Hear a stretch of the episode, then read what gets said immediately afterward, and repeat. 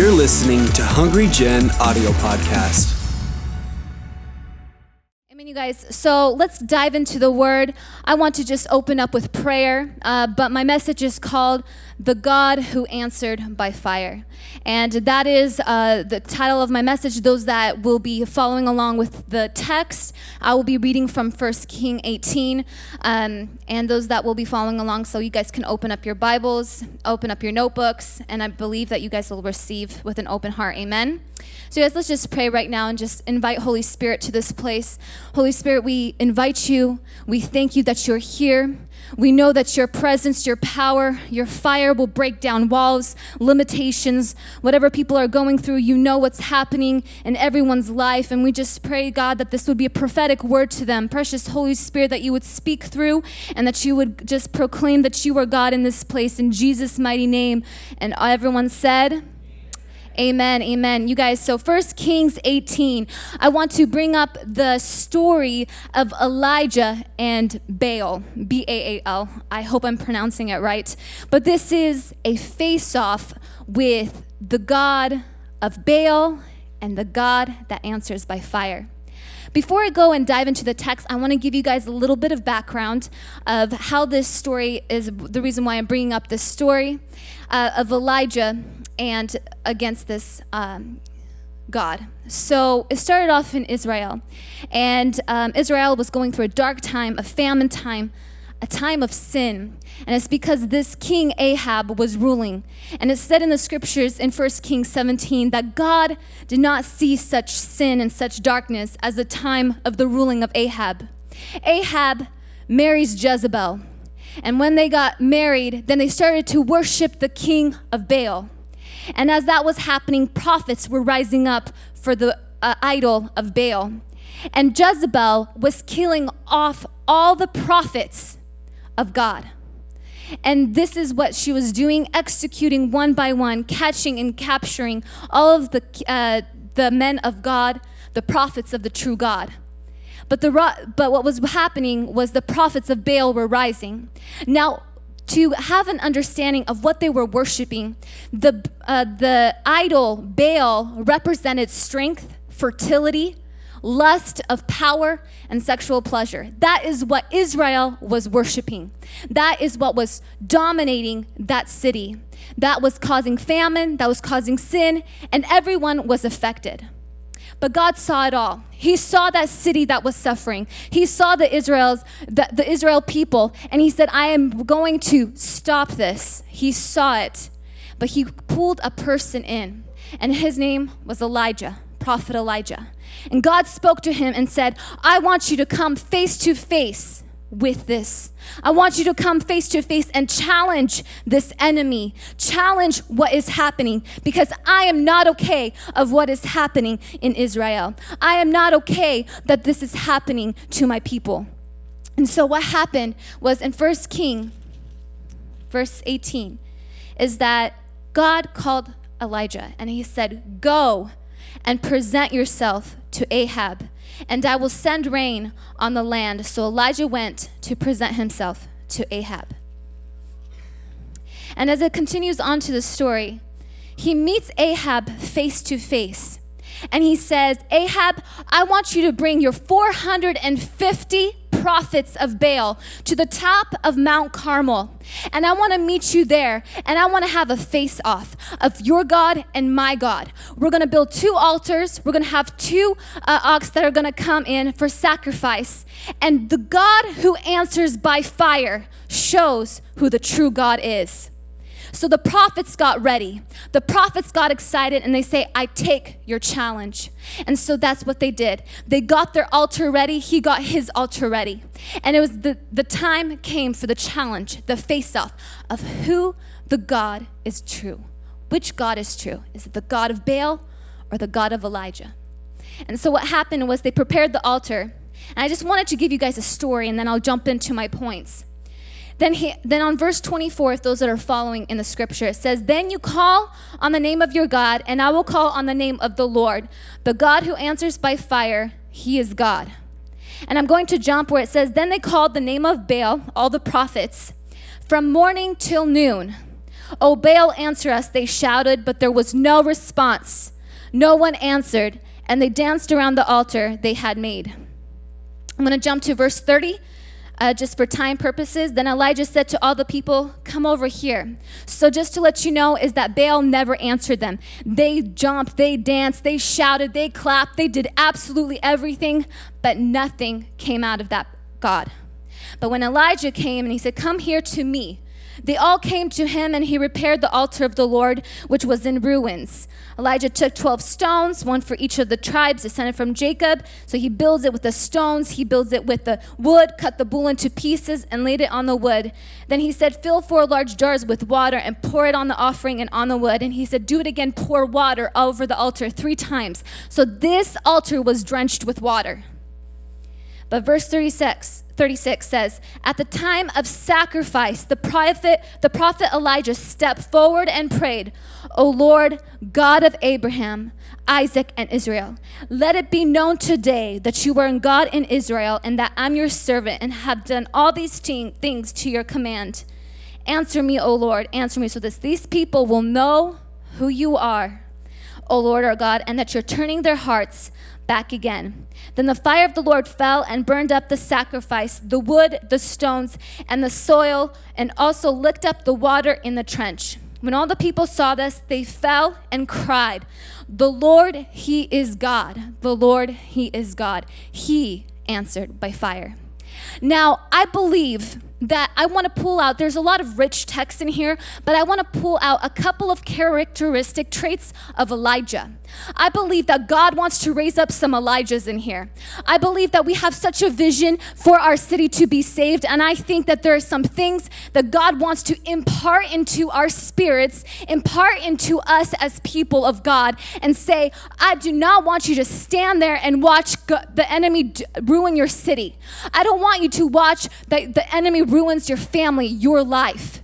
He wants to rise up a spirit inside of you that will challenge the enemy. Turn to your neighbor and say, Challenge the enemy challenge the enemy. Some of you may not comprehend the depth of challenge. It's literally when the enemy doesn't come to you, you come to it. You come to the enemy and you say, I challenge you. I want to face you right now and I want to show you that my God will prevail.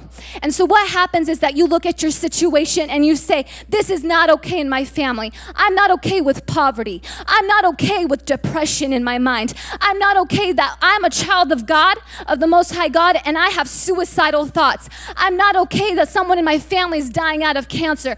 I'm not okay of divorce. I'm not okay. You take a stand you challenge of what's happening in your life. And I want to bring up a story that happened in my own personal life because I want to encourage you. This I've mentioned a couple of times, but I want to tell you this is, was my revelation in that moment where God says you cannot stand there and allow things to happen because if you will stand, the devil will rise. And so there was this moment last year. My mother was impacted by depression. And at first, you know, I just thought that, you know, the situation, circumstances, it was normal. But it was getting worse to the point of mental illness, I could say. And now, this is my mother, so I wouldn't say that just to say that. It was true, definite impact on her mind. She started to hallucinate, uh, started to act really funny, just really different. And this was also really generational. This already affected my uncle and a couple of people in my family already. And this started to evolve and started to really impact me and for me to see my mother like this.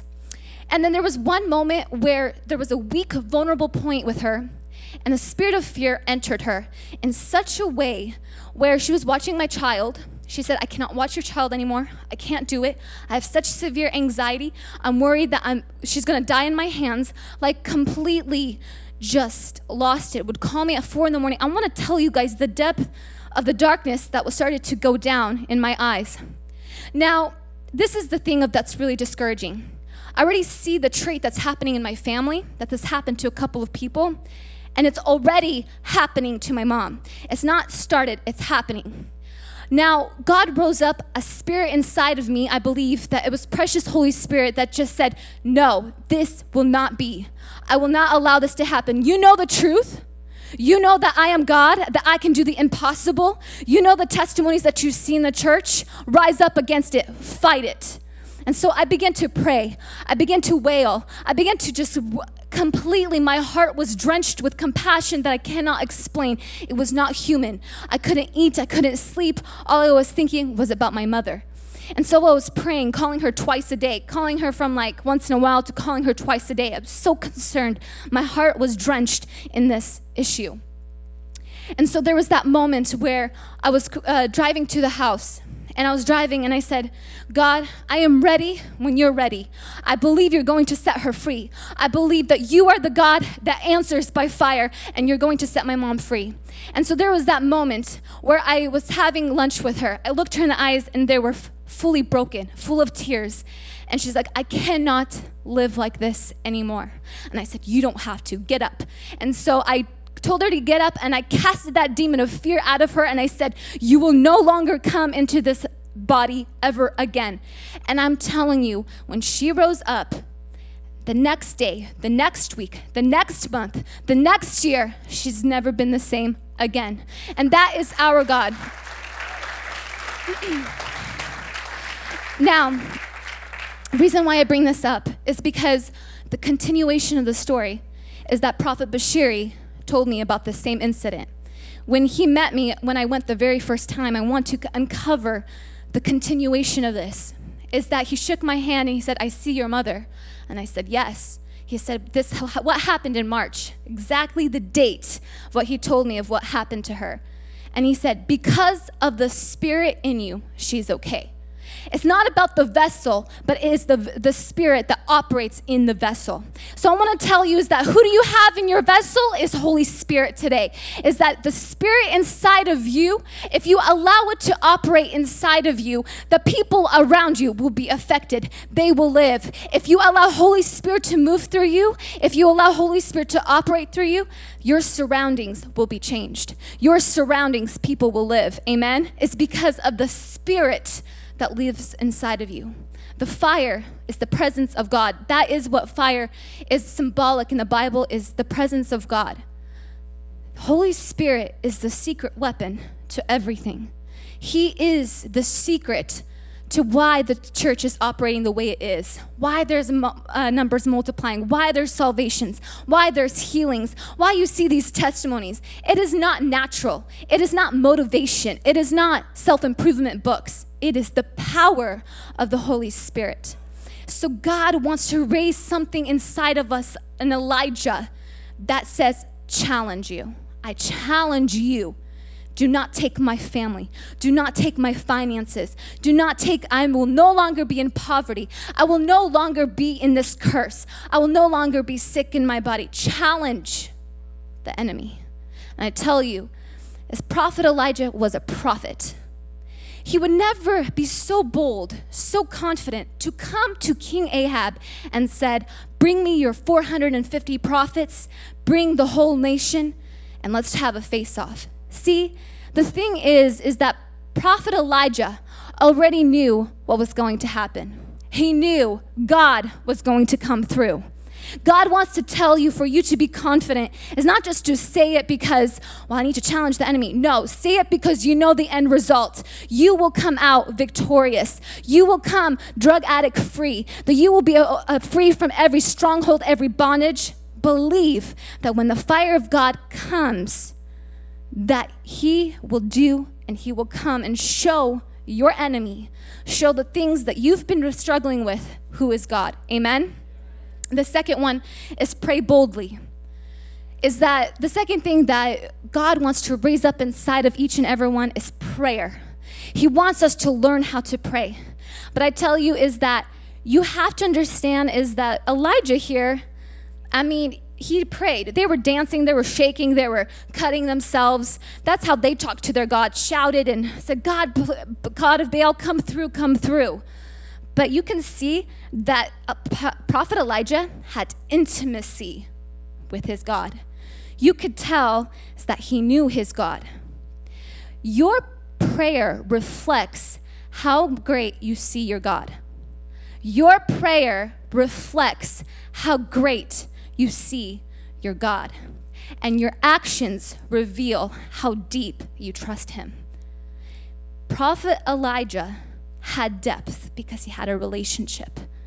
Your life will be different if all we do is we go deeper in understanding of who our God is. If you allow Holy Spirit to reveal to you who God can be for you. That He's not just a God that's over here in the clouds, but He's the God that's almighty, almighty counselor, that He is your source, that He's the answer to all of your fundamental needs, that He has no limitation, He has no lack. Just because our minds lack, doesn't mean that God does. Just because maybe we have our situations that have happened to our lives doesn't mean we should reflect our God with them. He wants your mind shift to change. When your mind starts shifting, your prayer starts changing. And the deeper you go into God, the more powerful your prayer requests will be because you know that the person you're asking will do the impossible. I want you to ask yourself, how does my prayer life look like? Because if it's lacking those things to ask God for the impossible for your family, for your personal life, for the things that you begin to lose hope, God wants to restore that. He wants to show the enemy who's been tormenting your mind, who's been tormenting you for so long, and tell you, No, I am the God of Elijah. I am the God who answers by fire. And when his fire comes, there will be fruit. There will be solution. There will be freedom. There's power in the fire. There's power in the presence of God. Amen. Pray boldly. Your prayer reflects how you see your God. He wants you to see Him, that He can do the impossible in your life because He can. Amen. The enemy has been deceiving us for too long. He's been telling us, He said, uh, I'm the king. I want to go back to the idol of Baal. You know what he was? He lusted after power. That was the idol. The enemy is lusting after the power in you. So that when he does that, he wants you to worship the enemy in a sense of the fact that he said, I want to take the power away from you. I want you to know is that I'm the power. He wants you to be deceived to believe that he's the one that holds the power in you, and that's not true. That is a lie of the enemy. That is a deception of the enemy.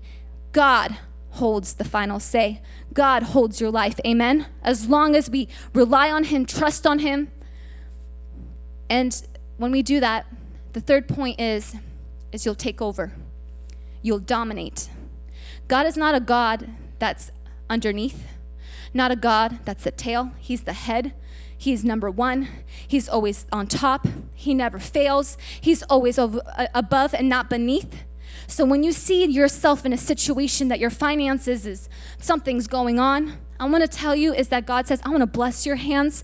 I want you to dominate. I want you to take over. So when the fire of God came, this is what happened. This is one of the points is that this is I didn't read this part. Then the fire of the Lord fell and burned up the sacrifice, the wood, stones, and soil, and licked up the water and trench. And then the people began to proclaim that he is truly the God. Then verse 40 says Elijah commanded, Seize the prophets of Baal and slaughter them all. And you're like, dang, give them some mercy. No. Before, no, no, no. This is where we don't have mercy because these represented demonic influences. These represent your enemies, the things that you have to deal with. See, without God, Baal, or without God, Elijah wasn't able to do anything with Baal. He wasn't able to do anything with the prophets of Baal. He was actually in hiding because Jezebel was after the prophets of God. But when the fire of God shows up, he slaughters everything that you're facing today. He slaughters and kills everything that you face today. Is when the Almighty God shows up, is when the fire of God comes.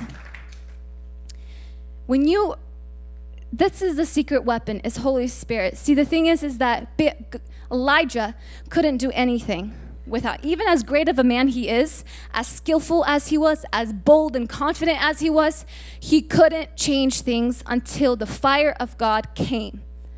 This is the thing what i tell people my girls people that i talk to is that no matter what you're fighting or trying to overcome even in a job even in a job promotion, I want to tell you guys something is that you can work so hard, you can do all of these things, but when Holy Spirit shows up, you can be anybody and get promoted and overcome anybody in six months. When someone is working so hard, they're using all of their energy, using all of their force, they'll get to such a point, okay? They will get far if you, they put in those principles.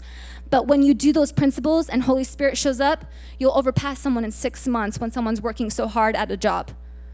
It, it's just how it works. It's because God has power, God has anointing, God gives favor, God shows off. God shows off. Do not worry when you say, I want to prove my family that God is not a fool, that I'm not a fool to serve Him. Some people say, What are you doing? Why are you coming to services? Why are you so committed? Why are you doing all of these, these things? I want to tell you, I felt like that for such a long time. Since I was 15, there was moments where I felt like my enemies were surpassing me, and I was like, Man, but God, come on, show off. Show that you're God. I promise you, He knows how. He showed off. He said to a face off, I will show that I am God. I will show that I'm the King of Kings and the Lord of Lords. Do not worry. He knows the time. You don't have to prove anything to anybody because God knows how to. Amen. He knows how to show himself off and say, I am God. Amen.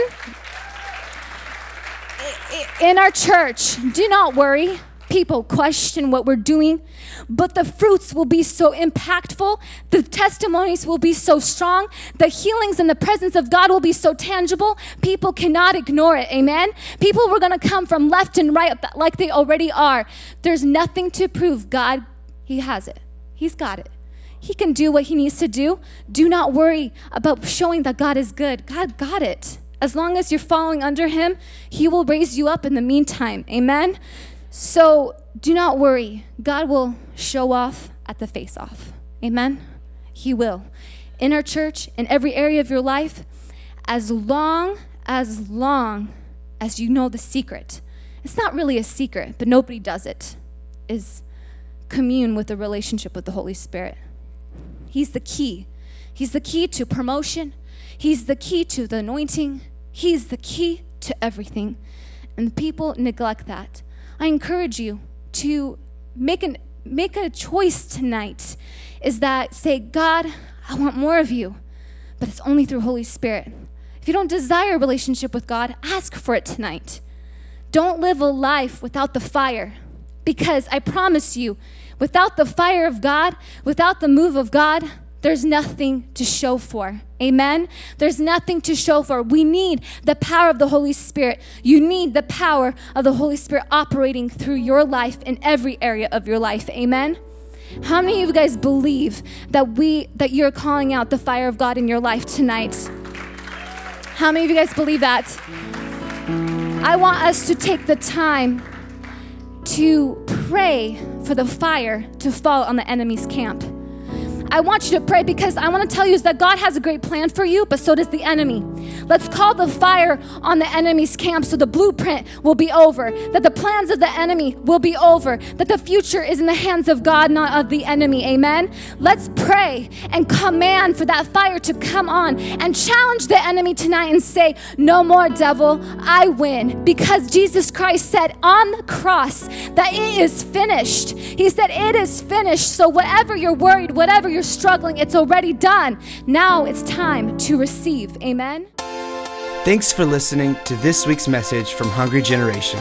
Stay connected with us on Facebook, Instagram, Twitter, and Snapchat by using at Hungry Gen. Stay blessed, and we'll see you next week.